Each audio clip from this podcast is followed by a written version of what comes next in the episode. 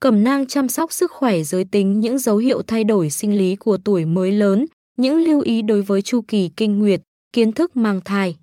Cẩm nang chăm sóc sức khỏe giới tính là một cuốn sách hữu ích dành cho cả nam và nữ, đặc biệt là các bạn nữ trong bước trưởng thành.